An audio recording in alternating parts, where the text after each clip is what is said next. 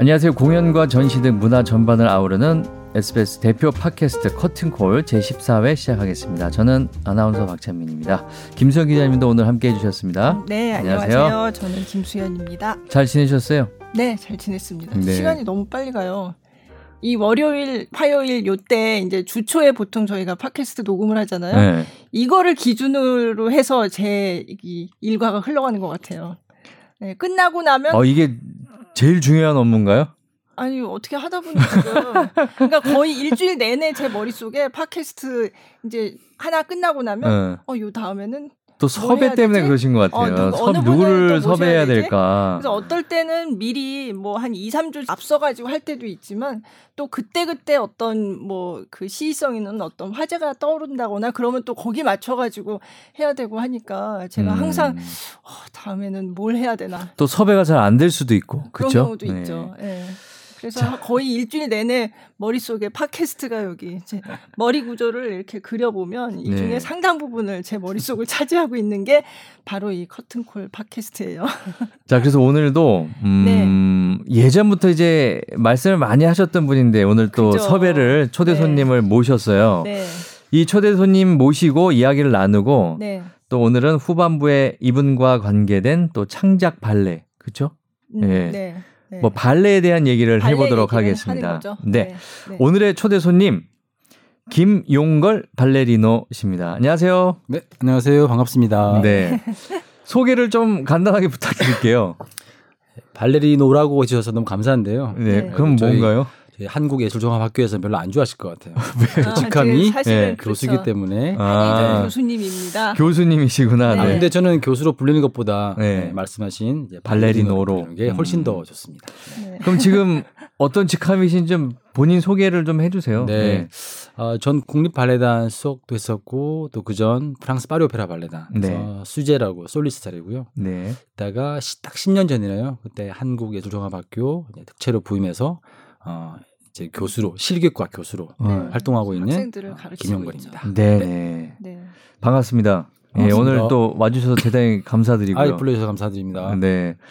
아니 저희가 음 우리 김용걸 교수님 예전에 우리 커튼콜 처음 부분에서 많이 언급이 좀 됐었어요. 네, 중간 중간에 네. 김용걸 아, 교수님을 네. 얘기한 적이 꽤 있어요. 아, 네. 물론, 물론 이제 2주 전에 이제 김지영 씨 나왔을 때도 맞아요. 얘기를 했었고, 김지영 씨 나왔을 때도 이제 김지영 교수님이죠, 그분도. 아 그렇네요. 그분도 그렇죠. 네, 네. 그때도 이제 오랫동안 파트너로 활동했었다 이런 얘기 했었고요. 음. 그리고 첫 회 때 저희 커튼콜 정말 첫 회 때. 어 그때 얘기가 나왔어요. 방탄소년단 지민 얘기하면서 네네 네. 지민하고 같은 어, 동문이라고 어, 들었어요. 네네. 네. 저도 네. 저저 트위터 보고 네. 누가 올리신 거 보고 네.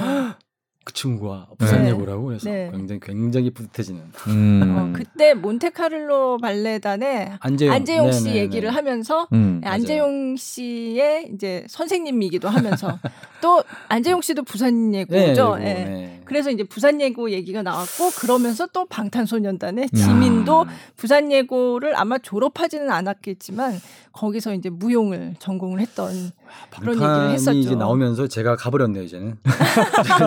부산 예고하면 무용과 김용걸이었나요? 어, 이제는 아, BTS네요. 네. 그래도 기쁩니다. 음. 네, 아니 뭐 각 분야에 대표적인 인물이 한 분씩 계신 거니까. 예. 네. 자 그러면 김용걸 교수님의 얘기를 이제 먼저 해볼게요. 네. 처음에 발레를 시작하게 된 계기? 음. 어, 저희 어머니 예, 집착 덕분이죠. 어머님, 그럼 부모님 중에 누가 이렇게 발레를 전공하셨었나요? 아니, 어머니께서 네. 15세 때 이제 뭐 그냥 춤 같은 걸 접하셨죠. 음. 근데 잠깐이었는데 굉장히 이제 느낌이 좋으셨는데 네. 하고 싶었죠. 근데 네. 제 외할아버지께서 아, 여자가 안 된다고 먹고 살아야지, 음, 어. 시집 가야지 이러면서 어. 못하게 하신 거죠. 네. 네. 잠깐 하셨는데 이제 굉장히 그게 항상 마음에 품고 계시다가 음. 저희 아들 넷이거든요. 네. 둘째인데 아들 넷 중에 한 명은 시켜야겠다. 음. 제가 제일 말을 잘 들었던 순둥이였던 음. 덕분에 네. 네. 그 집착을 저에게 다 쏟아부으시더라고요. 음.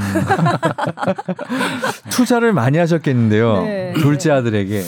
뭐 여자에 비해서 솔직히 투자할 건 없어 남자 무용수 같은 음, 그래 이제 음. 제가 너무 하기 싫어했기 때문에 네. 정신적으로 굉장히 많이 네, 좀 투자를 많이 하셨죠. 네. 많이 힘드셨죠. 어. 근데 제가 일화를 저번에 들은 적이 있는데 정말 힘들었다고 학교에서도 놀림을 받고 왜 놀림을 받으셨어요? 네. 뭐 그 당시 1986년 7년이었죠. 네. 어, 뭐 부산 완전 시골이었죠. 네. 뭐 발레 몰라요 사람들은. 네. 음. 발레 한다고. 네. 네. 너가 막 이런 거 하냐고 막, 어. 막 달라붙는 거 있고 또 부산은 약간 상남자들이 많잖아요 아, 그죠? 아, 그렇지 네. 경상도 상남자 저도 정말 네. 상남자이고 싶었던 사람 중에 한 사람이었고 네. 그랬는데 완전 다 무너져 버렸죠 완전 무너졌죠 아니 뭘 무너져요? 그 당시에는 제가 가지고 있는 모든 자존심을 다 내려놔야 됐었어요. 어. 그래서 저희 어머니를 너무 많이 원망했고, 음, 제가 저희 어머니 집착이라고 말씀드린 이유가 네. 그 집착이 아니었으면 권유였으면 제가 안 했을 거예요. 그 아. 집착 때문에 억지로 억지로 하다가 부산 예술고등학교를 들어가면서 음. 같이 이제 발레하는 남자들을 보고 음. 어또 멋있고 음. 그러면서 이제 하게 됐죠. 음. 그러면 이제 고등학교 가서야 이제 마음 잡고 음. 발레를 하신 거예요? 마음 잡혔어요. 왜냐하면 아. 멋있어 보이니까. 네, 네. 네. 그 전에는 아, 정말 하기 억지로. 싫었고 학원에 갔더니 이제 중학교 때 학원을 갔더니 남자가 없어요. 네, 네. 다 여자예요. 시작은 언제 하신 거예요? 중학교, 중학교 2학년 2학년 때. 때. 겨, 그러면 그 일찍 시작한 건 아니잖아요. 요즘으로 그렇죠. 따지면 네. 그죠? 요즘은 네. 뭐초 뭐 3, 4때. 어릴 때부터 하는데. 근데 학원에 있던 여자 그 누나들이죠. 누나들도 남자 무용수를 처음 본 거예요. 어. 그 애들도 저를 신기하게 보고 저도 너무 이상하고. 네. 학원을 못 들어가고 그랬죠. 음. 근데 저희 어머니가 막 학원 밖에서 지키고 서 있고 음. 나오고 막. 어머님을 한번 일단 뵙고 싶은데. 아니 그래도 또 그 덕분에 계속해서 아, 물론이죠. 오신 거죠. 제 어머니 음. 덕분에 제 인생 길을 찾았죠. 음. 감사하죠. 음. 그러면 첫째, 셋째, 넷째는 뭐 다른 직업들을 가지고 계신가요? 네네네. 근데 희한하게 제가 발레를 좀 잘하니까 네. 또 다 시켜 봤었어요. 아, 또, 또 잘하려고 싶어서. 아, 네. 아. 근데 아니죠. 안 했어요. 아. 아니, 본인들이 안 했어요. 힘들고. 네, 싫다고. 네. 지금 와서 다 후회하잖아요. 아 그래요? 그때 그냥 할 걸 했었으면 내가 너보다 더 잘났을 텐데. 그러죠. 자, 그래서 고등학교 부산 예고를 들어갔어요. 이제 그때부터는 정말 열심히 하셨고 그때부터 이제 뭐 실력이 막 팍팍 늘기 시작한 건가요? 그러면 그냥 열심히 했고요. 네. 어, 제가 또 발레 더 매진할 수 있었던 이유 중에 하나가 네. 거울을 보고 하거든요 발레를. 네, 그렇죠. 네, 빛이 모습이 제가 어, 다른 봐도 멋있다. 썩 괜찮았어요. 누나들보다 네. 좀 어, 좀 간지난다 그러면. 네. 아, 네. 그래서 느낌이 좋았다. 예. 네. 그러니까 거울 앞에서 춤을 추는 제 모습이 보기 좋았어요. 음. 그래서 그런 모습을 보시고 어, 넌 장래가 있다, 미래가 있다 이런 말도 많이 해주시고 네. 그런 좀 탄력을 많이 받았던 것 같아요. 음. 그 전까지는 제가 두각을 나타내는 분야가 없었다 보니까 음. 항상 칭찬도 좀 많이 못 받고 그랬었는데 이제 발레라는 걸 하면서 아. 많은 분들이 가능성, 음. 뭐 칭찬 뭐 대회 나가서 상도 받아보고 음. 음. 그러면서 되게 쾌감, 뭐 음. 희열을 많이 느꼈죠. 아. 그러면 고등학교 들어가기 전에 엄마가 어머니께서 그래 너가 너무 싫어하는데 그만 하자 이랬으면 안 했을 건가요? 아 그랬죠. 어. 신났죠, 신났죠. 근데 굉장히 집요하셨어요. 어. 네. 그거를 위기를 넘기니까 이제 꽃길이 열렸네요 한마디로. 뭐 꽃길 이상이었죠. 근데 저희 어머니랑 제가 그거 뭐 계약 같은 거 협상을 했던 게 네. 제가 부산 예고를 시험 치기 전까지도 발레를 싫어했었어요. 음. 이건 어. 남자 가르치면 못 된다. 네, 아니 그리고 네. 싫어하면 안 되거든요. 어, 근데 그 당시 싫어했었어요. 어. 그래도 이제 사진 멀쩡해서 뭐 네. 괜찮았나 봐요. 네. 그러니까 제가 예고를 입학을 하면은 무조건 나는 전공을 바꾼다. 아. 멋있는 피아노. 어, 아 피아노? 네. 피아노를 하셨어요 그 전에? 아니요. 근데 바꾸겠다는 그 조건으로 제가 아, 네, 무용을 했었어요. 네. 음. 모든 하여간 딴 걸 하겠다. 네. 네. 근데 좀 음악과도 기웃거려 봤죠. 네, 음. 네. 근데 그러면서 무용이 멋있더라고요. 음. 자연스럽게 무용을 하게 됐죠. 음, 결국은 음. 그냥 무용을. 네. 네. 네. 자 그러면 이제 그 부산 예고 다니시고 그 다음에는 이제 어떤 과정이 있나요? 그 다음 이제 대학은 서울로 가야 된다. 네. 목표로 어 세종대학교, 네. 한양대학교 뭐 되게 유명한 학교가 많았죠. 남자 네. 선생들이 많으니까. 네. 근데 개인적으로 그 남자들의 그런 그런 거 있죠. 네. 연기 같은 거. 네. 네. 그게 싫어서. 너무 싫어서. 네. 왜냐면 고등학교 때도 충분히 제가 당해서 네.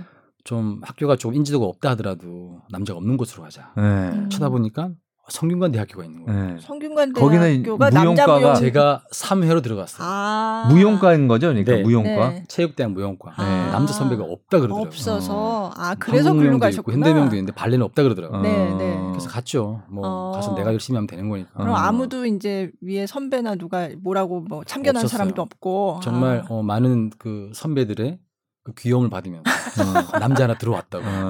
사지 멀쩡한 남자 하나 들어왔다고 다 선배는 여자였군요 그러니까 그러니까 제가 서른아홉 명저 네. 혼자였어요 남자. 어, 남자가 네. 어.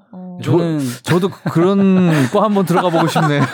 그럼 뭐 항상 뭘 하든지 남자 주역은 그냥 맡아놓고 하시는 그쵸. 거네요. 학교에서 뭐 하면. 네. 남자들은 실력이 늘 수 있는 이제 동기부여가 생기는 게 네. 같이 연습을 해야 돼요. 네. 어. 저는 사정대학교나 다른 대학교 선배들 동기들하고 많이 친했어요. 음. 아. 주말마다 제가 다른 가서 학교에도 음, 가서 같이 막 네, 연습하고 네. 학원도 음. 같이 다니고 음. 뭐 그런 식으로 4년을 보냈죠. 네. 음. 네. 그리고 나서 국립발레단에 입단을 네, 4년 거죠? 졸업하고 네. 국립발레단에 바로 입단해 가지고 네. 그 다음 해에 그 운 좋게도 또 일단 지역 한 분이 외국으로 나가셔 가지고 네. 자리가 비었었는데 뭐 저한테 기회를 주시더라고 요. 어. 그러면서부터 지역을 하게 됐죠. 음. 음. 지난번 김지영 교수님 나왔을 때 그때 외웠잖아요. 그때 그 당시에 그 쌍두마차. 쌍두마차가 네. 국립발레단의 스타 시스템 그 어. 당시에 이원국, 김주원, 김주원, 어. 그렇죠. 김지영, 어. 그렇죠. 최태지 단장님 지금 광주시립 발레단 선생님이신데요. 네. 그분이 그 시스템으로 거의 밀어붙였죠. 그렇죠. 음. 어, 그리고 성공했. 그러면 네. 그 그렇게 두 쌍이 네. 국립 발레단 안에 같이 있었던 같이 거예요. 같이 있으면서 네. 이제 주요 작품을 원래 이제 이제 더블 캐스트 더블 뭐 이런 식으로 가니까. 네. 그래서 이제 어, 좋아하는 사람 골라보고 아니면 또 이게 특징이 다르고 이러니까 음. 또더 다 같이 어느 커플이 더 인기 많았나요? 객관적으로 아유, 한번 보셨을 때. 다 인기 많았어요. 제가 그때 봤는데. 네. 네. 아, 저랑 네. 지영 씨가 더 많았던 것 같아요. 색깔은 확실히 달랐어요. 색깔이 음, 확실히 네. 다르죠. 아 색깔이 네. 완전히 달랐 완전 달랐어요. 네. 음. 네. 알게 모르게 또 경쟁도 하고. 그렇죠. 그러면서 서로 또 발전하고. 네. 예. 그때 그래서 제가 전에도 말씀드렸지만, 어 이제 뭔가 해보자 이런 열정으로 음. 가득했던. 음. 네. 음. 그런 시기였다고 제가 그럼 그때 이제 국립 발레단 들어가서 수성 무용수가 되신 거예요? 수성 그 무용수를 했죠. 그렇죠. 네. 그리고 지난번에 김지영 교수님이 나와서 얘기했지만 이제 콩쿨에 음. 그 파리 음. 콩쿨에서 이제 95년 입단해서 그렇죠. 근데 김지영 씨가 97년에 입단했을 거예요. 음. 그때 97년 그 다음 해 98년에 맞아요. 98년에 네, 파리 콩쿨. 네. 그래서 문화훈장까지도 받으셨대요. 그렇죠. 네. 그때 아주 그, 그 대단했죠. 그 상 공로로 네. 문화훈장 받, 받았. 네. 음. 네. 그때 제가 이제 국립발레단을 취재하기 처음. 시작했어요. 음. 네. 시작하셨을 때고. 네. 네. 네. 엄청 팬 되주셨죠. 음. 그때부터 아셨어요, 그러면? 아니, 그럼요. 8년 때부터. 네. 네. 음, 하나도 안 변하셨어요. 그때 아이고. 무슨 말씀을? 아, 아니 원래 노안이셨어요? 아니 그럼 저도 김영걸 교수님도 하나도 안 변하셨어요라고 아, 하고 싶으나 아니, 저는 많이 그건 아니. 아니 저도 많이 변했죠. 네. 네. 아니 그러면은 음 98년 그 파리 국제 무용 콩쿠르 네. 그때 그 얘기를 좀 해주세요. 1위를 하신 거잖아요. 네. 듀엣 부분에서. 네. 그전 97년에 제가 모스크바 국제 발레 콩쿠르 나가서 3등을 했었어요. 네. 김정 씨가 그때는 이제 솔로로 나가신 거고요. 그렇죠. 제가 제가 다른 파트너. 아 파트너. 아 다른 파트너랑 배주인 씨라고요. 아 배주인 씨, 네네. 네. 김지영 씨는 그 당시 솔로로 97년에 네. 미국 잭슨 콩쿠르 나가서 네, 3등을 3등 했었어요. 네. 그 둘이 앉아가지고 우리 3등끼리 힘합치자. 음. 어, 내년 파리 콩쿠르 있는 나가보자. 같이 나가자. 해보자 그랬죠. 네. 근데 그 전부터 두 사람 호흡이 되게 잘 맞았었어요. 아니 근데 지금 뵈니까 음. 인상도 비슷하시네. 네, 네. 그런 얘기 많이 들었어요. 네, 네, 코도 비슷하게 생기시고. 네. 그래서 김지영, 김용구, 그러니까 네. 김지, 뭐 김용 하다 보니까 네. 외국 사람들은 다 두 사람 부부인 줄 알았대요. 부부인 줄 알았다고 아, 맞아요. 때. 그래서 그렇게 네. 말해본 많이 그러셨고 어. 또 비슷해가지고. 네. 그래서 뭐 나가서 물론 입상권이 목표였지만 음. 솔직히 1등까지는 음. 생각 못했어요. 근데 음. 뭐 저희들 꽤, 꽤 잘했던 것 같아요. 네. 음. 연습했던 네. 것보다 네. 1차 때 약간 탄력 받았고 네. 2차 때 막 기립박수 받고 음. 업돼가지고 음. 거의 어, 결승 때는 네. 이제 못해도 3등이다. 네, 네. 음, 잘하면 1등이고 음. 좀 편한 마음. 아 결승은 세 팀만 하나요?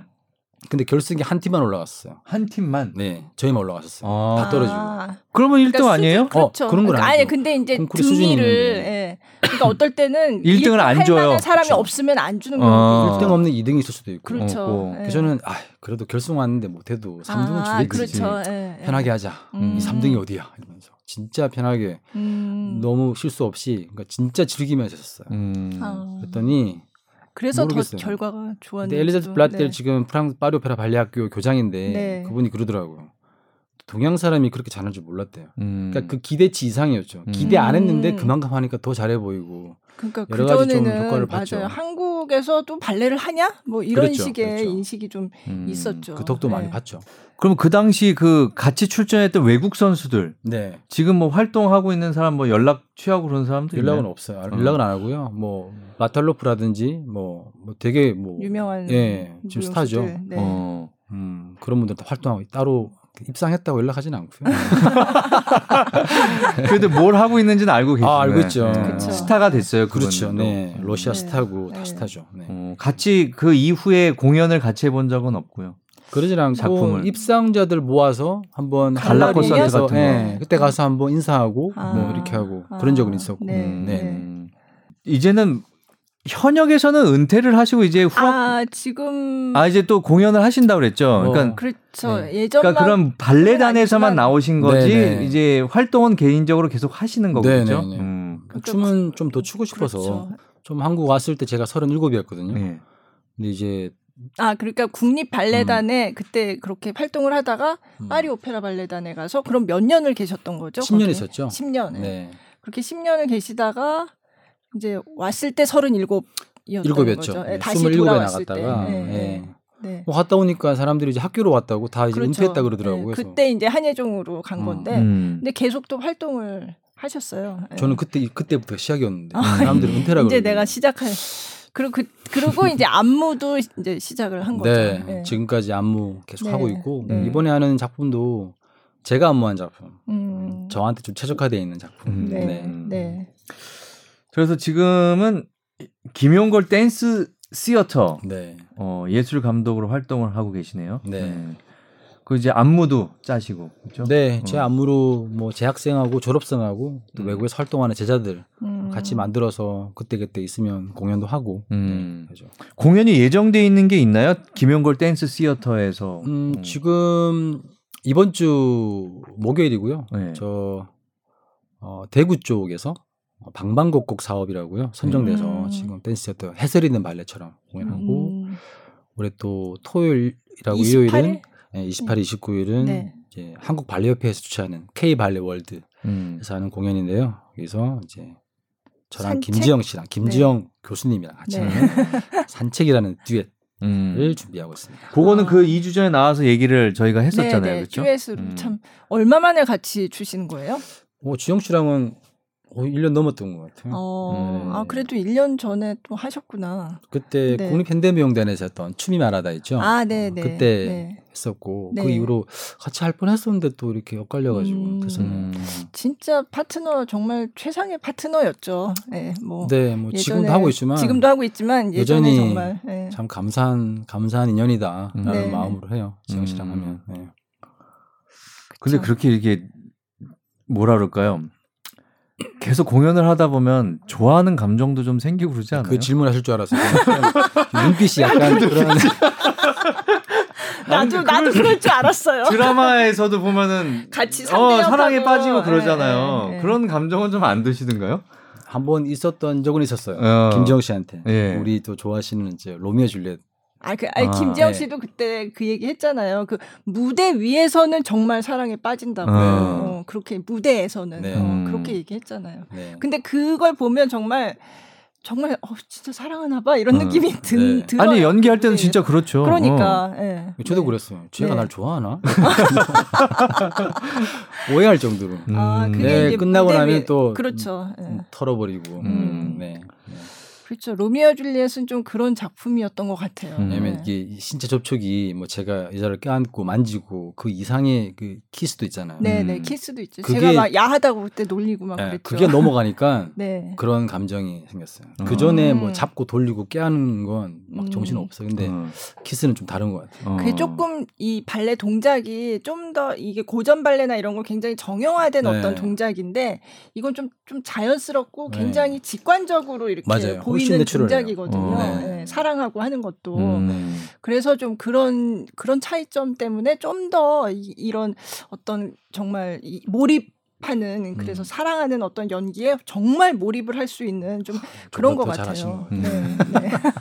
자, 제가 두... 로미아 줄리엣을 굉장히 많이 봤습니다. 제가 두 분이 이제 그러면 산책이라는 그 걸 공연할 텐데 네. 그거 어떤 공연이에요? 조금 소개를 해주세요. 어 매년 1년에 한 번이죠. 그 한국 발레 협회에서 K 발레 월드라고요. 네. 페스티벌 하는데 한 일주일, 일주일 동안 되게 많은 장르의 공연을 해요. 많은 기획을 음. 어, 외국에서 무용수들 데리고 와서 초청해서 갈라도 하고 네. 청소년들을 위한 발레도 음. 하고 또 중견 안무가들을 위한 자리, 네. 또 새로운 안무가들을 위한 자리, 또 지금 가지고 있는 좋은 레파토리 중에 모아서 음. 하는 거. 음. 저랑 김지영 씨 공연은 그런 좋은 레파토리 중에 있으면 초대해가지고 모아서 네. 관객들한테 보여드리는 공연이죠. 음. 저 말고도 세 팀이 더 출연하세요. 음. 네. 그 한마디로 발레 축제네요. 그렇죠. 네. 어. 네. 네. 한 해의 발레 축제. 네. 음. 네. 내용은 무슨 내용이에요? 어떤 내용? 음 산책이고요. 네. 말 그대로 이제 해질녘쯤 공원에서 한 남자가 사색에 빠져 있죠. 네. 그 모습을 바라보는 여자가 여자가 먼저 남자한테 호감을 느끼죠. 음. 그래서 말을 걸고 음. 남자도 별 거부감 없이 이렇게 음. 춤추고 그러다 네. 마지막엔 되게 가까워지는 거죠. 음. 산책을 하면서 끝나는 건데 음. 그 저는 보시는 분들이 막 이게 아니라 그냥 잔잔하게 네. 발레에 대한 지식 없이도 그냥 아 산책하고 있구나 음. 그렇게 쭉 흘러갈 수 있도록 만든 작품. 음. 그것도 그러면 이제 김영걸 교수님께서 안무를 네. 하신 거 짜신 거예요? 네네. 네. 음. 음악도 이제 피아노 라이브로 쇼팽 음. 악으로 아. 다 해서 네. 아주 음. 들으시면 다 아시는 일반적인 쇼팽곡이라서 네, 네. 음. 편하게 보실 수 있는 작품이죠. 음. 네. 거기 한선천 씨 나온다면서요? 네? 아니었나? 그게 아 그거는 다른 작품 다른 작품이었구나. 네, 다른 네, 작품. 네, 네. 전에 이제 김지영 씨 출연했을 때 그런 얘기 음, 했었거든요. 네. 다른 또 작품이구나 맞아 맞아. 네. 진짜 안무가로 할 때 하고 네. 무용을 자기가 직접 하는 그냥 춤추는 무용수일 때 하고 이거 완전 다른 거잖아요. 어떠세요? 전 저는 별 차이 없어요. 별 차이 없으세요? 그러니까 이제 네. 제가 안무를 해도 관객들은 그 작품을 보고 박수를 보내고요. 음. 제가 춤을 춰도 박수를 보내주시는데 음. 박수 받을 때 그 느낌은 되게 좋아요. 음. 그래서 어떤 게 더 낫다? 뭐 더 매력적이다라고 말하기 그렇고 두 가지다. 아니 근데 이, 런 산책 같은 공연은 안무를 직접 짜시고 그거를 직접 추시는 거잖아요. 그렇죠. 네. 음. 그래서 몰라요. 뭐 기쁨은 더 두 배일 수도 있어요. 솔직히. 음. 네. 내가 만든 안무를 제가 추었는데 네. 좋아하시니까. 음. 그리고 이게 이 작품이 뭐 상도 몇 번 받았고요. 네. 또 초대를 좀 많이 받는 편이라서 네. 산책이요. 네, 이 작품이 그래서 아 음. 그러니까 보시기 편한가 보다라는 음, 생각에 네. 좀 뿌듯함을 네. 느끼죠. 네. 네네 사실 좋은 무용수와 좋은 안무가가 항상 일치하지는 않잖아요. 네, 그렇죠. 근데 이제 지금 말씀하신 것처럼 이제 예전에 무용수로 지금도 하고 계시지만 훌륭한 무용수이기도 했고 지금 또 굉장히 대표적인 안무가 한국에서 안무가 중에 한 사람으로 활동을 하고 계신데 안무가한테 정말 중요한 자질은 뭐라고 생각하세요? 몇 가지가 있긴 한데 네. 저한테는 음악, 아 음악, 음악적인 네. 해석. 네, 네. 네. 그러니까 결국 무음악에 춤도 출 수 있어요. 네. 아, 근데 이제 보는 사람마다 무음악을 싫어하는 분도 계시고 네. 어떤 분은 너무 특별하다고 하시는 분 계시는데 음. 기본적으로 베이스로 음악을 깔아놔야 되니까 네. 그 음악이 매력적으로 다가가지 않는다 그러면 네. 아무리 훌륭한 무용수든 아무리 그치. 대단한 안무든 음. 매치가 안 되니까 네. 대신 반대로 좋은 음악이 있으면 가만히 서 있어요. 누군 작품이에요. 사실은 네, 네, 그렇죠. 사람의 눈과 네. 귀는 굉장히 좀 얍삽해가지고 저는 개인적으로 음악적인 선택, 아, 편곡 네. 능력 네, 이런 게 네. 굉장히 중요한 요소 중에 하나인 것 같아요. 안무가한테. 음, 네, 네. 음. 그럼 음악은 누가 만드셨어요? 그 산책? 어, 그건 쇼팽. 쇼팽. 아, 쇼팽곡으로 그럼 직접 하신 거예요? 제가 선택을 한 거죠. 아. 음. 쇼팽곡 중에 이제 막 피아노곡 네. 듣고 네, 네. 그 중에 아 좋겠다 그래서 음. 선곡한 거죠. 네. 어떤 쇼팽이 어떤 곡 하셨어요? 프렐리드 하고요. 네, 야상곡하고 몇 개 이렇게 아. 섞어서. 네. 음. 그래서 제 제 꿈은 네. 아, 꿈이라기보다는 이럴 때 얘기해야 되겠다. 우리 조성진 씨가 아~ 쇼팽을 아 쇼팽도 폴란드 연주하고 폴란드 가서 쇼팽의 공, 쇼팽 곡에 뭘 하면 사람들이 너무 좋아한대요. 음. 그렇죠. 그래서 이 곡을 저랑 네. 김정욱 씨랑 아, 우리 저 조성진 씨랑 아. 폴란드 가서 한번 했으면 좋겠어요. 아. 내년이 내년이 쇼팽 탄생 210주년이에요. 아 정말요? 네. 음, 1810년에 태어나서 49년에 돌아가셨으니까. 야. 내년이 네. 뭐가 많네요. 베토벤은 내년이 탄생 250주년인가 네. 그럴 아. 거예요 아마. 네. 음. 그래서 야. 조성진 씨한테 좀 제안을 해보셨나요? 제가 직접 연락할 수 있는 루트가 없어요. 그래서 아. 이걸 들으신다면 모르겠네요. 그러니까 최고의 피아니스트와 네. 네. 그리고 네. 최고의 우리 음. 발레리나 발레리노가 발레리노. 만나서 네. 저기 뭐야 쇼팽의 저기 조국의 조국인 폴란드. 폴란드로 가서 네. 공연을 하는 동양 사람이. 네. 어. 아, 그냥 그림 저기 누구죠? 좋은데요? 쇼팽이 이제 프랑스로 가잖아요. 네. 830년에 에. 프랑스로 가거든요. 더 네. 나은 곳에 가서. 음. 네. 그 이후로 폴란드로 돌아가질 못했대요. 네. 어, 죽기를 프랑스에서 죽어서. 네. 아 쇼팽 무덤 봤어요. 네, 그 프랑스 백을 아시죠? 네. 그래서, 그래서 그런 안타까움이 또 있는데 음. 그 음악을 어. 가지고 세 분이 가시면 되겠는데요. 되게 좋은 기획인데요. 이거를 기획. 조성진 매니지먼트사에서 좀 사회는 제가 보겠습니다. 사회는 제가 볼게요. 아 그럼 저는 가서 취재를 할게요. 취재를 하시고 만약에 이루어지면. 아. 네.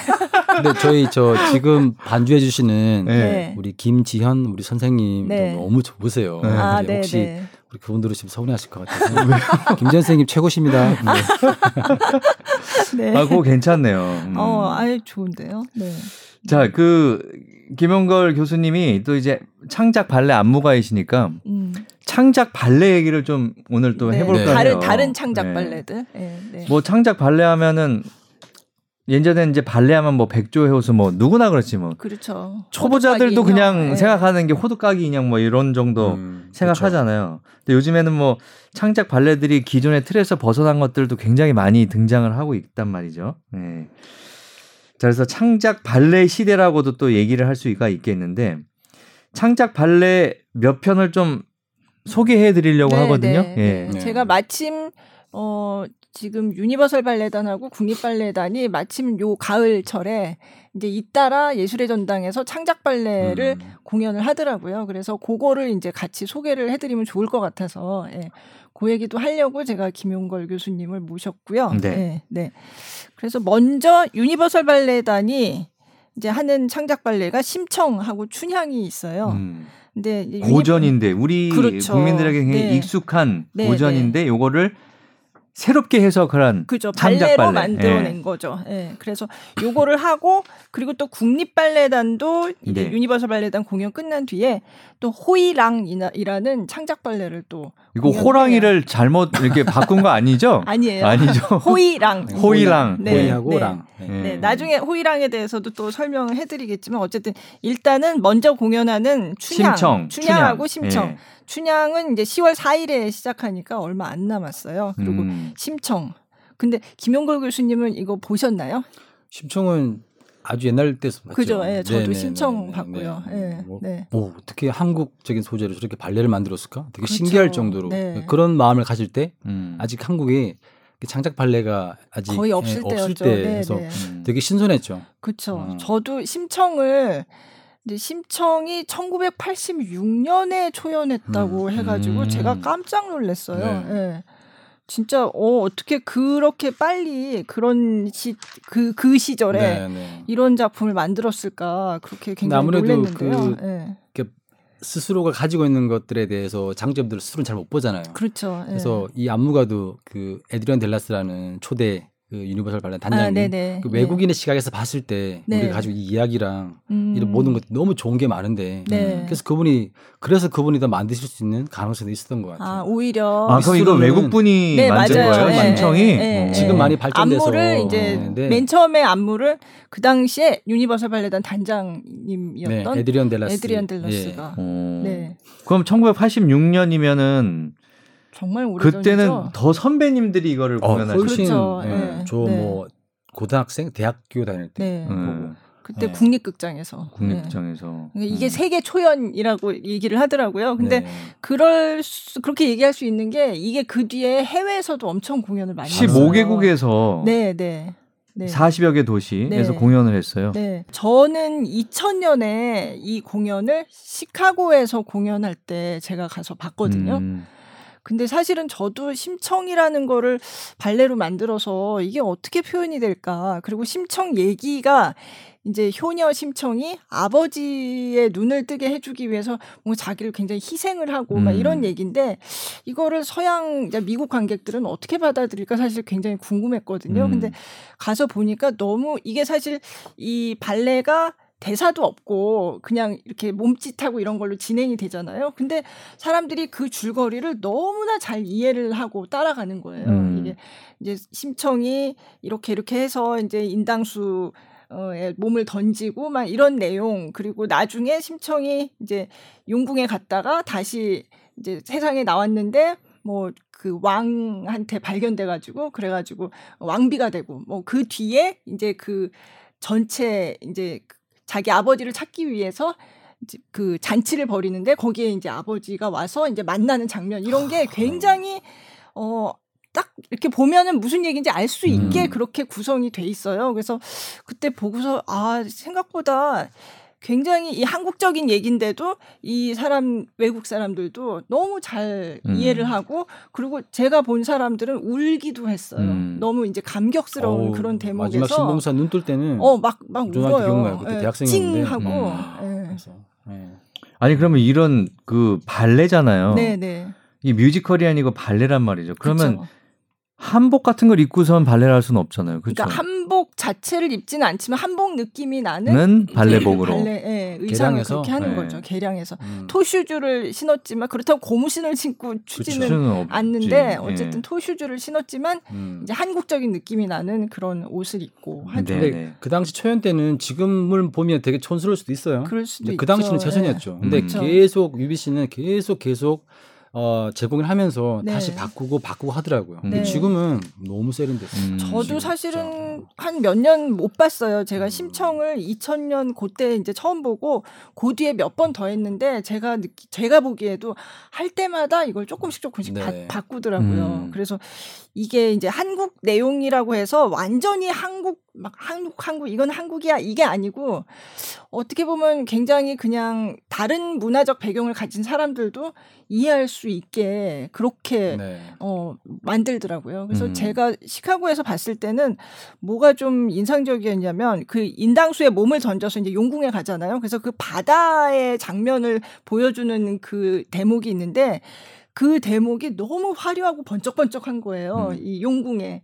그래서 누가 그걸 보고 무슨 리도 쇼를 보는 것 같다 이런 얘기를 하기도 했는데 하여간 이게 정말 그러니까 그게 그걸 봐서는 아 이건 한국 거야 이게 아니라 그냥 굉장히 음. 보편적으로 그냥 봤을 때 야 정말 화려하고 예쁘구나 이런 느낌이 들게 이 용궁의 음. 어떤 환상적인 그런 네. 느낌을 음. 반짝반짝반짝하게 이렇게 표현을 했더라고요. 그래서 음. 그것도 굉장히 인상적이었고 거기 용왕이 나오는데 요즘은 제가 어떻게 하는지 모르겠어요. 근데 용왕이 우리가 생각하는 용왕의 모습이 있잖아요. 동양적인 용왕의 모습이 있는데 여기 나온 용왕은 이를테면 그리스 그리스 로마 시대 그 신화에 나오는 그 뭐죠 포세이돈 바다의 음. 신 같은 느낌인 거예요. 네. 이를테면 왜 디즈니의 그 인어공주에 나왔던 그 바다의 왕 같은 그래서 삼지창 같은 거를 들고 있어요. 음. 어, 그렇게 나와요. 그러니까 이거는 포세이돈의 상징이거든요. 음. 음. 이게 그 신화에서의 바다의 신의 그 그렇게 나오니까 사람들이 아 저 사람이 이 바닷속 이 세계를 다스리는 음. 왕이구나라고 그냥 아는 거죠. 이렇게 되면. 네. 근데 사실 그거는 한국적인 의미에서의 용왕의 모습은 아니지만 음. 그런 식으로 표현을 하니까 그냥 모든 사람들이 봤을 때 그냥 딱 이해를 할 수 있는. 근데 음. 요즘은 어떻게 표현하는지 모르겠는데 저는 그런 것들이 그때 처음에 볼때 네. 눈에 확확 들어왔었어요. 음. 굉장히 그게 아 재밌다. 이게 한국 거지만 이런 식으로 다른 사람들도 이해할 수 있도록 뭔가 다른 어떤 문화적 요소까지도 다 포용을 해서 이렇게 만들었구나. 음. 제가 그런 생각을 했었던 기억이 나요. 음. 네. 안무적인 요소도 보면 되게 네. 난이도가 높아요. 어, 심청이 굉장히, 어, 예, 높아요. 춤이 그리고 외국 발레단이 한다 하더라도 이거 쉽게 잘 못할 거예요. 난이도 꽤 높아요. 네. 네. 그 문라이트 이렇게 소나타 그 이무라고 네. 심청이랑 그, 그쵸, 그 왕이랑, 왕이랑 같이 네. 하는 이무인데 첫날 밤에 어. 사랑의 춤. 이 네. 파트는 다른 외국 갈라 공연에서 초대를 많이 받아요. 어. 되게 유명해요. 네. 음악이나 동작이나 그렇죠. 어우러짐이 음. 그런 이무도 들어가 있는 아주 괜찮은 작품이죠. 그렇구나. 음. 자, 그래서 그렇죠. 이게 10월 4일 날 하나요? 음, 심청이 먼저가 아니고요. 네. 춘향이, 춘향이 먼저. 네, 춘향이 먼저고 심청은 10월 11일부터 13일까지. 네, 음. 그렇게 합니다. 자, 그러면 심청은 그렇고 이제 네. 춘향 창작 발레 춘향은 네. 이건 또 차이콥스키의 명곡으로 도 구성이 돼 있는 네, 거예요? 네, 음. 춘향 도 제가 춘향 초연을 2007년에 제가 기억나는데 고향에서 했었어요. 고향 아람. 요게 초연이네요. 2007년이. 2007년에. 예. 그러니까 이게 1986년에 심청이 나왔고 2007년에 춘향을 가지고 새로 이제 창작 발레를 만들었는데 그때는 차이콥스키 음악이 아니었던 걸로 제가 기억을 해요. 그때는 음. 뭔가 다른 분이 작곡한 어떤 음. 악이었는데 이것도 앞에 심청도 계속 바뀌었던 것처럼 심청도 음. 악을 처음에 작곡하신 분이 있는데 이 분이 계속 편곡이나 이런 걸 조금씩 바꿨다고 하더라고요. 처음에 초연할 때랑 똑같지는 않다고 하던데 음. 이제 이 춘향도 그 뒤에 계속 바꾸면서 이제 좀 세, 그 아주 큰 규모로 바꿀 때가 있었어요. 근데 그때 이제 음악을 다 차이콥스키의 음악으로 바꿨다고 들었어요. 저는 근데 2014년 아, 세종문화회관 아 그렇구나. 그때 저도 봤었는데 다 차이콥스키 음악. 어, 좋았어. 저는 그거를 못 봤는데 차이콥스키가 춘향을 발레로 하기 위해서 작곡한 음악 같았다.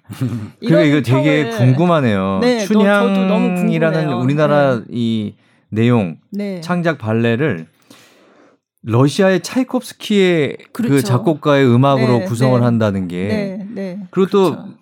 또이 마린스키 발레단 수석 무용수 블라디미르 슈클리아로프가 네, 네. 몽룡 역을 맡았대요. 네, 전 당연히 우리나라 무용수가 걸로 생각했는데 어 되게 저도 되게 궁금해요. 네. 어, 어떨지. 음. 그러니까 이번 공연이 이렇게 네네. 맡았다는 거죠. 이번 공연에 이제 춘향과 이제 몽룡이잖아요. 그러니까 네. 몽룡 역을 이제 마린스키 발레단의 주역 무용수인 블라디미르 슈클리아로프가 음. 와서 한다는 거예요. 근데 음. 예전에도 사실은 이 유니버설 발레단에 외국인 발레 무용수들이 있거든요. 네. 그래서 예전에도 사실은 외국인이 이 몽룡 역을 한다거나 아니면 심청에서 용왕이나 그 왕역을 한다거나 한 적이 있어요. 그건 이미. 춘향은 누가 맡아요? 그거 혹시 아세요? 춘향? 춘향은 그 유니버설 발레단의 주역 무용수인 네. 그 강미선 씨 아닐까?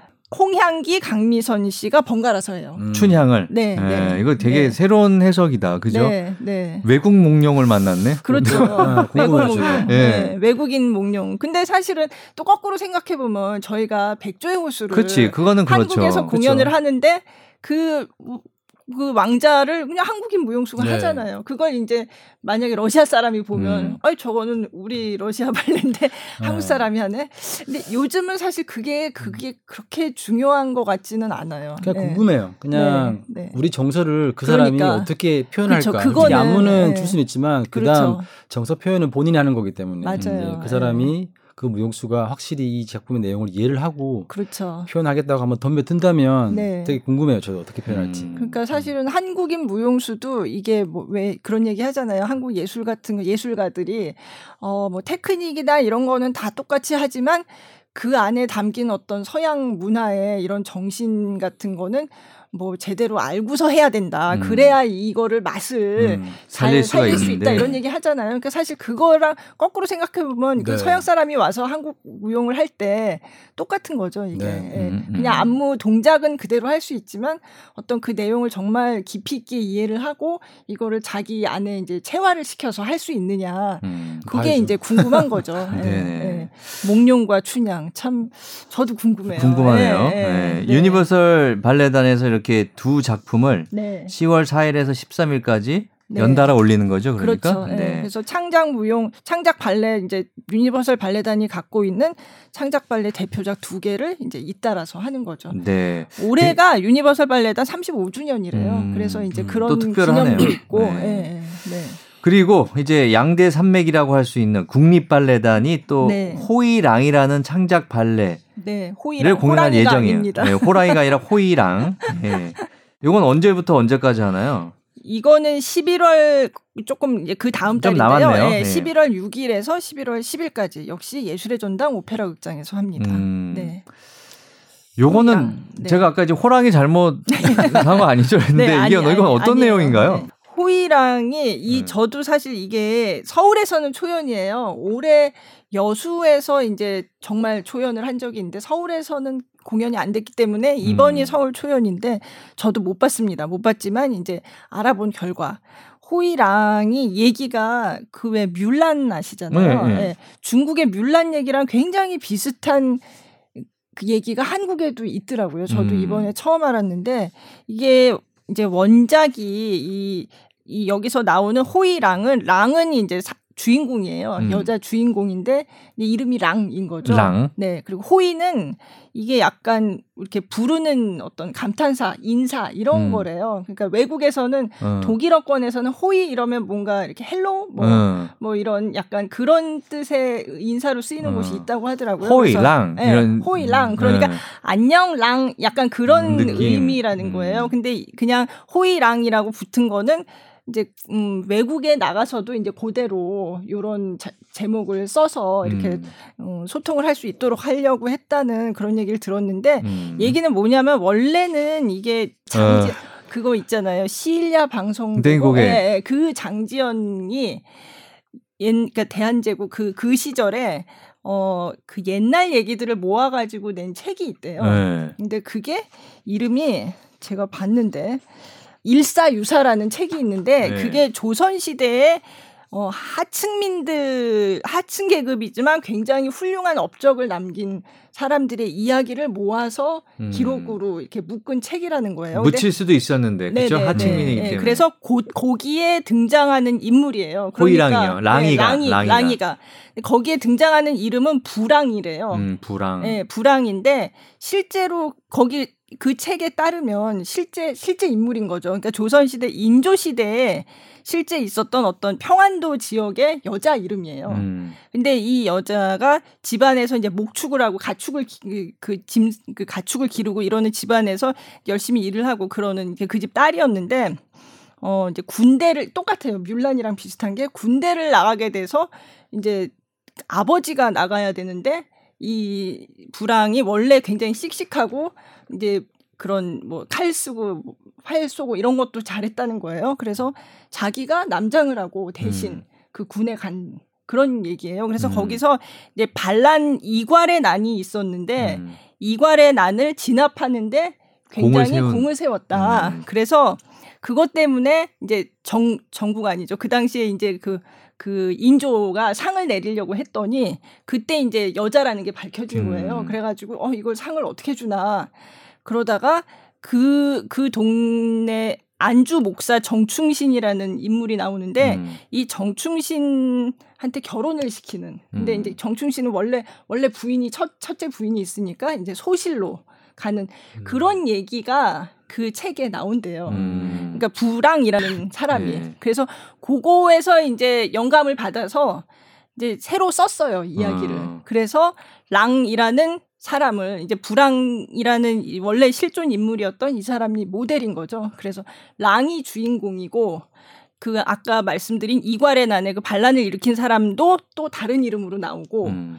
그리고 또 정충신이라는 이 사람도 거기 그 발레에서는 이, 이 랑이랑 이제 뮬란에서도 그렇잖아요. 같이 이렇게 전쟁에 나갔던 장군이랑 좋아하는 네. 게 되잖아요. 근데 여기서도 약간 그렇게 로맨스가 이루어지는 그런 랑과 식으로. 정충신이. 네, 예. 정충신을 아마 이 이제 요 발레를 이 얘기로 바꿀 때는 이름을 바꿔서 정이라는 것 같아요. 정. 이름을 그리고 이괄 반란을 일으킨 사람은 반이라고. 음. 음. 그렇게 해서 이거는 그냥 이거를 한아름 작가라고 그 굉장히 활동을 많이 하는 한아름 작가가 있는데 연극 뮤지컬 쪽에서 근데 이 한아름 작가가 새로 구성을 한 이야기예요. 음. 그러니까 이 고대로 가져온 게 아니라 그 역사 속에 있었던 불황이라는 여자 여자였지만 남장을 하고 전쟁에 나갔던 이 사람한테 영감을 얻어서 새로 만든 얘기라고 하더라고요. 그래서 그 음. 그 한아름 작가가 이제 그 스토리 라인을 만들었고 그리고 한아름 작가랑 같이 굉장히 일을 많이 하는 서재형 암, 아, 저 연출가 연출가가 또 연출을 했고 음. 그렇게 해서 만들어진 창작 발레입니다. 음. 그리고 안무는 국립발레단의 현재 단원으로 있는 강효형 씨 네. 맞죠? 예.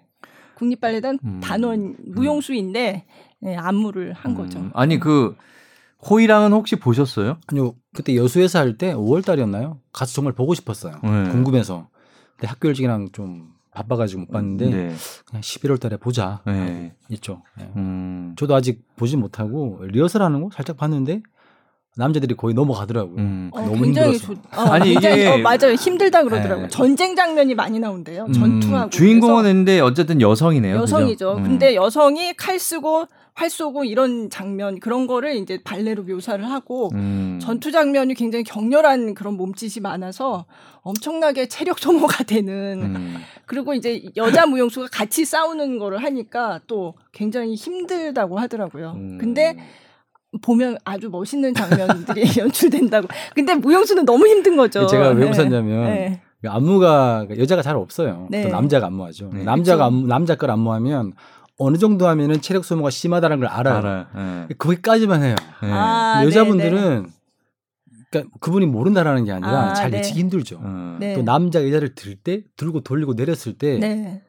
들려 본 사람 입장과 음. 들어본 사람 입장은 다른 거죠. 음. 아. 그래서 아마 제 생각엔 네. 그래서 무용수들이 다른 작품보다 이, 이것만큼 힘든 게 없다. 체력적으로. 아, 더 힘들다. 보는 사람도 그만큼 힘든 힘든 걸 보고 와 하면 좋겠다라는 바램을 가지고 있더라고요. 음, 아. 한아름 작가님이 참고를 좀 하셔야겠네요. 아 그죠? 그거는 근데 어, 한아름 작가님 안무가 안무가 네, 아. 네. 효영 씨 안무 너무 잘하세요. 네, 너무 센스 네. 있고 대단하고. 네. 그래서 뭐 기대되죠. 그래서 그 아마 지금 또 이제 이게 초연하고서는 계속 이제 조금씩 조금씩 다듬는 네. 거니까 지금 그런 전투 장면 이런 거를 이제 조금씩 이제 다듬고 있다고 들었어요. 음. 네. 근데 저는 왜 갑자기 든 생각이 왜다 네. 여자죠? 심청, 춘향, 랑 다 주제가 음, 여자네요. 어. 그렇네요. 왜, 왜 남자가 네. 없죠? 아유 뭐 남자가 나오는 거 남자 너무 많아서 그런가? 그런가? 네. 올해는 여자의 해네요. 아니 올해만 나온 작품은 아니죠 이게. 근데 워낙 그 네. 춘향 심청 이거는 원래 이제 네. 고전으로 유명한 그러니까, 거고 네. 예, 정말 우리 뭐 다 다들 아는 고전이고 이 랑이라는 이 인물도 저는 굉장히 재밌었어요. 이걸 찾아보면서 저도 이제 호이랑이 호랑이도 아니고 이게 뭔가 이렇게 찾아보니까 실제로 있었던 인물이라고 네. 하고 얘기가 뮬란이랑 너무 비슷한 어, 거예요. 비슷하게 그러더라고요. 예, 예. 네, 좀 각색을 했네요. 그러니까 네. 네, 너무 재밌었어요. 그래서 이 얘기 자체가. 음. 그래서, 자 그래서 네. 음, 저희가 지금 창작 발레 얘기를 해드렸는데 네. 요거 초대 이벤트를 좀 진행을 하려고요. 네. 초대 이벤트가 네, 이거 제일, 중요하죠. 아, 제일 중요한 거예요. 또 오늘 커튼콜 지금까지 들어주셨는데요. 음. 요게 지금 시간이 맞는다면 네. 얼른 응모를 해보시면 좋을 것 같아요. 음. 일단 발레 심청 두 명을 드리겠습니다. 1인 2매. 그러니까 4장 드리는 거죠. 그렇죠. 그렇죠? 합쳐서. 네. 네. 네. 두명 추첨을 해서 이제 드리겠는데 선정을 해서 어떤 걸 드리냐면 10월 11일 저녁 7시, 7시 30분 공연. 네. 음, 공연을 네. 드리겠습니다. 예술의 네. 전당 오페라 하우스에서 하는 10월 11일. 지금 들으시면서 아마 시간이 많이 남아 있을 거예요. 10월 11일이면. 그렇죠? 예. 그러니까 두 분께 1인 2매씩 드리겠습니다. 그리고 지금 방금 전에 말한 창작 발레 호이랑 네. 네. 이것도 두 분께 1인 2매씩 드리겠습니다. 요거는 한 달 뒤인 11월 7일 저녁 7시 30분 똑같이 예술의 전당 오페라 하우스. 네. 이것도 두 분께 1인 2매씩. 네, 네. 그래서 네. 팟빵 그리고 네이버 오디오 클립에 댓글을 남겨 주시거나 아니면 CC 어 커튼콜의 약자죠. CC 골뱅이 sbs.co.kr로 메일로 보내 주시면 저희가 선정을 해서 성의 있는 분께 글이 좀 성의 있는 분들. 그리고 둘 중에 어느 작품을 보고 싶은지를 네. 말씀을 해주셔야 음, 네. 그렇죠. 네, 두개 다는 드릴 수가 없으니까 그렇죠. 네. 심청이든 호이랑이든 어, 말씀을 해주시면 저희가 선정을 해서 드리겠고요. 뭐 김용걸 교수님에 대한 얘기를 해도 되고 저희 지금까지 들으셨다면 음, 네. 네, 네. 이제 내용을 어, 네. 뭐 어떤 부분이 좋았다라든지 뭐 그런 것들을 써주시면 네. 아주 엄선을 해서 네, 엄선을 해서 글, 드리도록 하겠습니다. 글 보시고 결정은 누가 하시나요? 저희 선정위원회가 있습니다. 아, 위원회가 네. 또 있어서요. 네. 1인 위원회인가요? 아니에요. 아니에요. 전혀 아닙니다. 네. 조금 그 좀 말씀을 이제 떠나시기 전에 네. 네. 뭐 김용걸 교수님이 생각하는 어떤 창작 발레만의 매력은 뭔가 음. 뭐 이런 말씀 해 주시면 좋을 것 같아요. 매력 어렵죠. 이게 음. 창작은 없는 데서부터 만들어야 되니까. 네, 네. 어, 오늘 차 타고 오면서 만약에 창작 발레에 대해서 한마디로 표현하라면 네. 뭐일까요라고 어, 질문을 많이 하셨네요. 어떻게 할까? 네. 그래서 짜장면. 짜장면. 네. 아, 이유는 네. 짜장면 처음 만들어졌을 때 네. 이게 전 국민의 대중화를 시키려고 만든 건 아니잖아요. 음. 그냥 중국의 춘장을 우리 네. 것도 아닌 걸 가져와 가지고 음. 우리한테 맞게끔 찢고 볶다 보니까 우리가 너무 좋아하고 네. 전 세계가 너무 좋아하는 거죠 지금. 네. 음. 창작 발레도 우리가 이걸 정말 우리의 것이니까 외국 발레를 가지고 우리 얘기를 담아서 만들어서 정말 온 국민이 좋아하는 전 세계가 음. 좋아하는 창작으로 만들자라고 음. 시작을 하면 음. 지치죠 아무것도 못할 거예요. 네. 네. 그래서 뭐든지 처음 만들었을 때 음. 세계 어느 유명한 작품도 그 10년, 20년 거쳐가지고 다 완성된 거거든요. 그렇죠. 그래서 네. 하나 만들었는데 만약에 호이랑 같은 경우는 지금 거의 처음 소개되는 그렇죠. 거죠. 네. 봤는데 에이 뭐야 라고 할 수도 있고 아니길 바라지만 그렇할지라도 내년 내후년 UBC 심청 주장처럼 20년 뒤에는 정말 대작이 될지도 몰라요. 음. 저는 보시는 분들의 마음이 좀더 너그러우면 좋겠어요. 음. 국립발리단 무용수 최고고요. 시스템, 네. 뭐 모든 거, 뭐 이상 다 정말 기가 막혀요. 음. 아마 정말 이상하진 않을 거예요. 정말 괜찮을 음. 거예요. 그럼에도 음. 불구하고 취향에 따라 약간 다를 수도 있겠지만 음. 네. 조금 마음의 여유를 가지시고 창작은 진짜 너무 너무 힘들어요. 그렇죠. 안무가 네. 너무 가혹하고. 네. 그렇죠. 그런 네. 면에서는 모두가 노력을 한 거니까 어쨌든 좀 더 마음을 여유롭게 하시고 우리 이야기니까 또 저렇게 어떻게 풀었을까 하는 마음으로 음. 보시면 또 음. 어떨까. 어, 저 갑자기 생각나는데 그 전에 국립발레단 창작 중에 왕자호동이 있잖아요. 네. 아, 저, 대박이죠. 왕자호동에 출연하셨잖아요, 그때. 그 작품도 아주 네. 좋아요. 그렇죠. 그것도 이제 창작 발레인데 그건 이제 호동의 얘기를. 예. 네. 그것도 너무나 많은 사람들이 알고 있는 음. 얘기잖아요.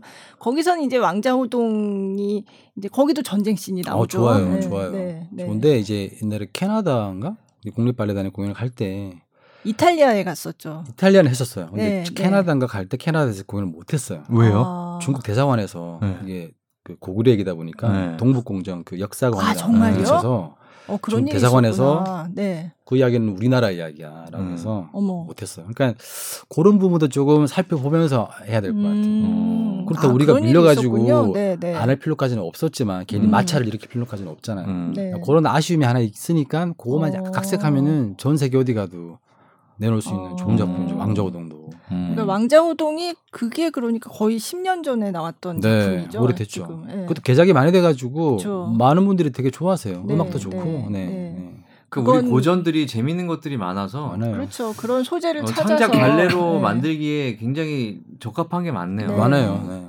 네. 요번 이 호이랑은 사실 좀 발레에서 이렇게 정말 전투에 나가는 여성이 나온 적은 없는 것 같거든요. 그렇죠. 잘 그렇죠? 없죠. 네, 그래서 굉장히 좀 어떻게 보면 지금 시대에 맞는 네. 진취적인 여성을 보여주는 발레라는 그런 생각도 들어요. 음, 네, 네. 남자들은 이제 조용히 좀 당분간. 아니 근데 이제 발레에서는 네. 보통 주인공이 여자예요, 남자예요. 물론 이제 작품에 따라 다르겠지만. 작품에 따라서 다르죠. 네. 남자인 것도 있어. 그렇죠. 솔직히 백조에서도 보면은 남자죠. 성인식을 음. 맞은 백두에서 남자. 아 원래 어. 이야기 자체는 그렇죠. 남자가 네. 주인공이죠. 주인공이죠. 네, 네. 또뭐 지젤 같은 경우도 음. 여자 이름이긴 하지만 남자의 고뇌거든요. 어. 반성이고. 네, 어. 네. 남자가 아, 그렇게 해석하면. 그러나 이제 네. 춤추는 걸 보면 이제 여성 무용수들의 그렇죠. 군무가 많기 때문에 네. 예. 그래서 이제 굉장히 여성들의 춤이 이제 인상에 남는 거죠. 네. 네. 근데 진짜 남자 발레 있잖아요. 스파르타쿠스 아, 같은 그렇죠. 거. 어. 이제 네, 그거는 정말. 어. 그러면 어. 거기서는 상의는 다 벗고 나오시나요? 상의 벗고 나오는 경우가 많죠. 음, 네. 그렇죠. 네. 주 남자분들 헬스 이렇게 해가지고 네, 푸시업 많이 하고 들어오기 어. 직전까지 하고 나오시겠네. 네, 네. 제가 그러고 보니 갑자기 생각나는데 그때 국립극장에서 처음 김용걸 교수님 그 당시에 파리 콩쿠르를 하고서 이제 제가 그때도 인터뷰 그때 김지영 씨도 했지만 김용걸 씨도 그때 그 교수님도 했거든요. 근데 그때 그 웨이트 트레이닝 하는 걸 찍었어요. 음. 아. 그 구석에 그 발레단 연습실 있는데 그 웨이트 트레이닝을 하는 그게 있었어요. 음. 그래서 굉장히 열심히 하시더라고요. 그래서 음. 아 이게 발레 하시는 분들도 이걸 하는구나. 음. 그때 그 재밌었던 기억이 나요. 근데 그렇구나. 그러고서 유니버설 발레단을 한참 뒤에 갔는데 거기는 완전 그 기구가 너무 잘 돼 있더라고요. 네. 예, 예. 그래가지고 다들 막 그냥 열심히 몸을 만들고 계시더라고요. 예. 자, 그럼 오늘 김용걸 교수님하고 함께 했습니다. 음, 앞으로 뭐 그 김지영 교수님하고 같이 이제 산책이라는 것도 하시고 향후 계획 같은 거 좀 얘기해 주세요. 딱히 계획은 없고요. 네. 오늘의 최고의 계획은 와서 팟캐스트 아, 잘하자. 네, 네. 그러면 지, 잘 끝내신 것 같으세요? 너무 즐거웠습니다. 네. 음, 즐거웠고요. 또 집에 가서는 또 우리 와이프하고 아들한테 잘하자. 음. 네, 내일은 내일 사실은 부인도 네. 무용 하시는 분이세요. 아 아주, 그러세요? 네, 한국 무용에서 아주 유명한 분이에요. 아 네. 발레가 아니라 한국 무용 하시는. 네, 네. 국립극단 컵, 아 국립극장 커플이었죠 그때. 음. 네, 한 그 국립 무용단의 주영 무용. 그러면 지금은 활동 안 하시고요? 발레단의 국립 무용단 단원이세요. 아. 네. 또 지금 10월 초에 또 공연. 또 그럼 그 얘기도 잠깐 해주세요. 네. 아 사모님 누구시고? 따시고. 누구시고? 제제 아, 제 와이프는 국립 무용단에 네. 있는 저 단원 김미애 씨고요. 김미애. 예. 네. 한국 무용 하시는. 네. 네. 지금 뭐 LG 아트센터에서 10월 3일부터 음. 그 모르텍스라고요. 회오리.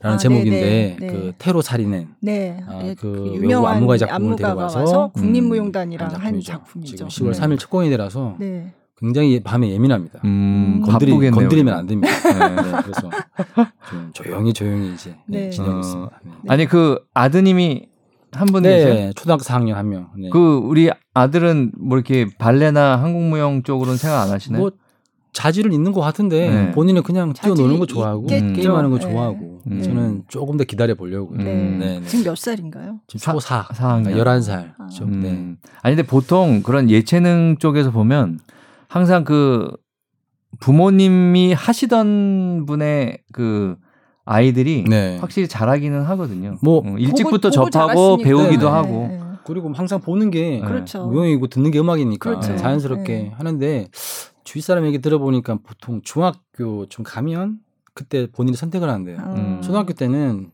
그쵸. 부모님이 네. 뭘 하든 별로 상관하지 않는 네. 것 같다 네. 그러더라고요. 좀 바라는 게 있으세요? 아, 저요? 얘도 좀 했으면 좋겠다. 근데 저는 제가 발레를 하면서 너무 행복 행복했기 때문에 네.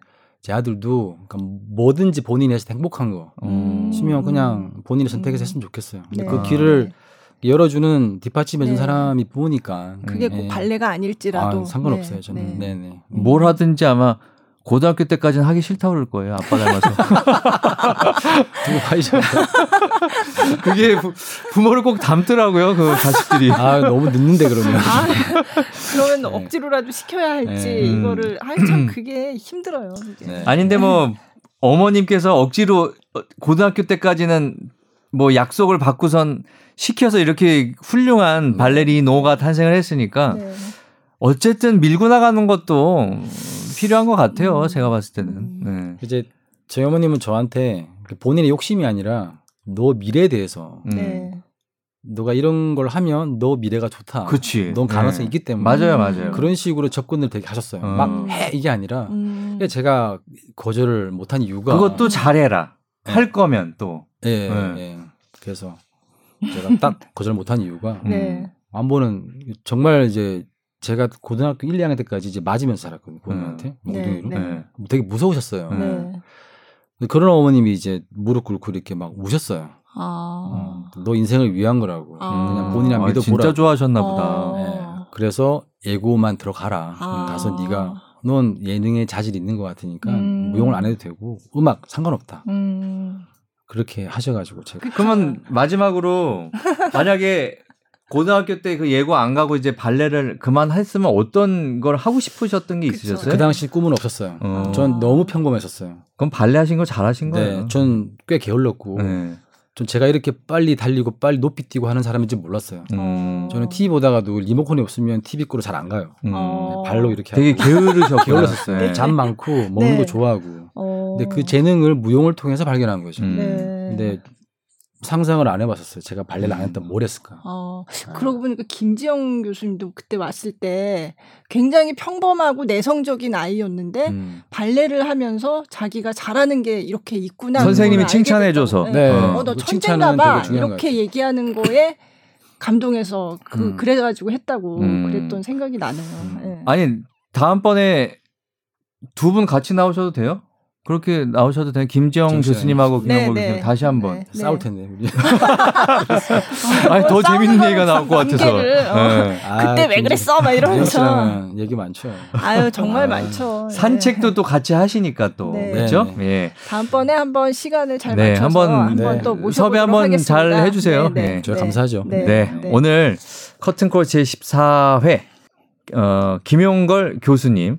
한예종이죠? 네. 네. 한예종의 김영걸 교수님과 함께 해봤습니다. 오늘 나와주셔서 대단히 감사드리고요. 감사합니다. 그 산책 공연 잘 마치시고요. 네. 네. 네. 또 한번 저희가 초대하도록 하겠습니다. 꼭 불러주세요. 네. 네. 알겠습니다. 자, 김수영 기자님. 네. 애쓰셨습니다. 네, 감사합니다. 특히 항상 매주 섭외에 공을 들이셔가지고 네, 고민 많이 하시고 네, 예. 섭외가 반 이상입니다. 뭐 다음 주 지금 돼 있나요? 다음 주 지금 추진 중입니다. 추진 중. 네, 예. 네. 예고를 해드리려고 했더니 안 되겠네요. 추진 중이라고만. 추진 중이라서 네. 안될 수도 있어서. 네. 네. 네. 알겠습니다. 커튼콜 제 14회 마치겠습니다. 고맙습니다. 어, 네, 감사합니다. 뭐 말씀하시려고 그랬던 것 아, 같아서. 아니요, 뭐. 네. 근데 우리, 우리 김성 기자님 오락 마당발이시고, 뭐, 무용계, 뭐, 모르는 분 안 계시고. 솔직히 전화하면 와야 돼요. 음. 아니. 팟캐스트 들으면 네 하고 가야 돼요. 네. 뭐 그런 분이세요. 아 시간이 안 맞아서 참 못 모실 뻔했는데 어, 그래도 이번에 사회를 돼가지고. 네, 네. 네. 정말 네. 어렵게 모셨습니다. 아, 항상 아, 제가 어렵게 네. 모십니다. 네. 감사합니다. 인사를 하려고 하는데 갑자기 아니, 뭐. 뭔가 말씀을 하시면 아. 이래, 이래서 제가 눈치 채셨 네, 네. 김수현 기자님 칭찬하시려고. 칭찬, 네. 아 그런 얘기인 줄 알았으면 좀 더 일찍 하시지. 그거 끝날 때 자, 그럼 인사 다시 할게요. 마지막 인사. 예. 아, 죄송합니다. 커튼콜 14회 마치도록 하겠습니다. 고맙습니다. 네, 감사합니다. 고맙습니다.